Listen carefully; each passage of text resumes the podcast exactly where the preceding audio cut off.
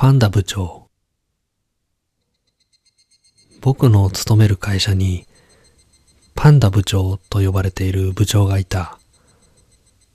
その人は、仕事はできるのだが、裏がある人と言われていた。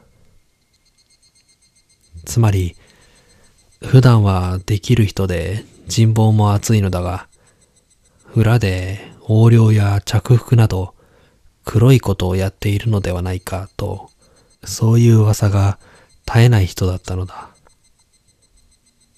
だから、白黒ある人という意味で、パンダ部長。当人は、もちろんそう呼ばれていることを知らないはずで、それをいいことに、部下たちはパンダ部長にわざと、出張のお土産です。とかなんとか言って、笹かまぼこや笹団子を買ってきたりしていた。僕はそういうことはしなかったけれど、確かにこの部長はどこか裏がありそうな人だとあまり近づかないことにしていた。そんな僕の会社がある不祥事を起こした。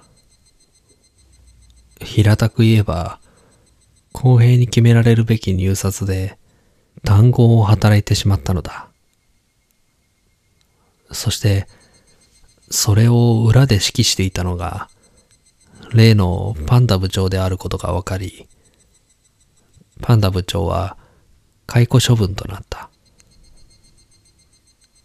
僕はその頃、内部監査を行う部署に移動していて、談合案件に関する調査も担当していた。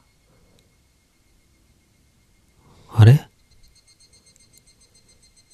案件に関する資料を調べていた僕は、あることに気がついた。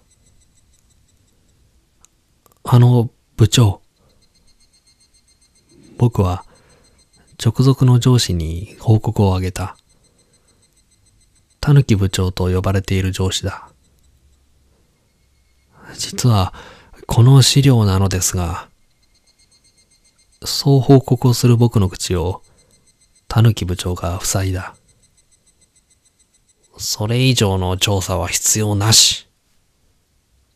でも、他言無用。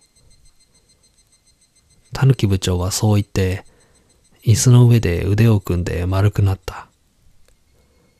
それ以上何も聞かないというポーズだ。僕はそのまま会社を飛び出してパンダ部長のもとに向かった。飲もうか。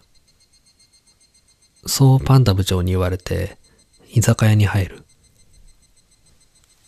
部長、あの談合事件なんですが。僕がそう言うと、パンダ部長もタヌキ部長と同じように、僕の口に人差し指を立て、いいんだよ、と言った。そんな、あれは部長のせいなんかじゃないじゃないですか。それなのに、どうして？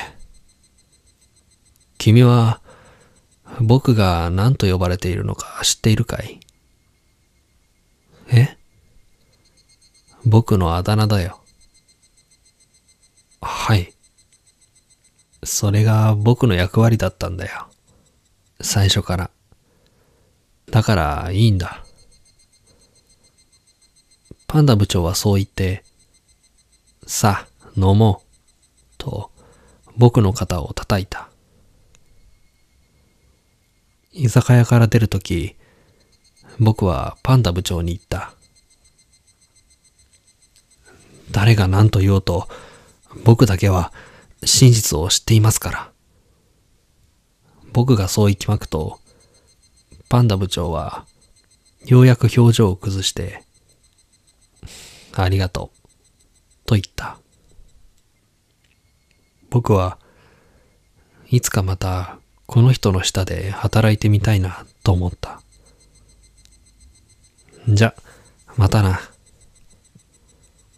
そう言って去っていくパンダ部長に向かって頭を下げる。会社に何かあった時に、会社やそこで働く人を守るため、潔白の自分の顔にわざと泥を塗り、道家を演じていたパンダ部長。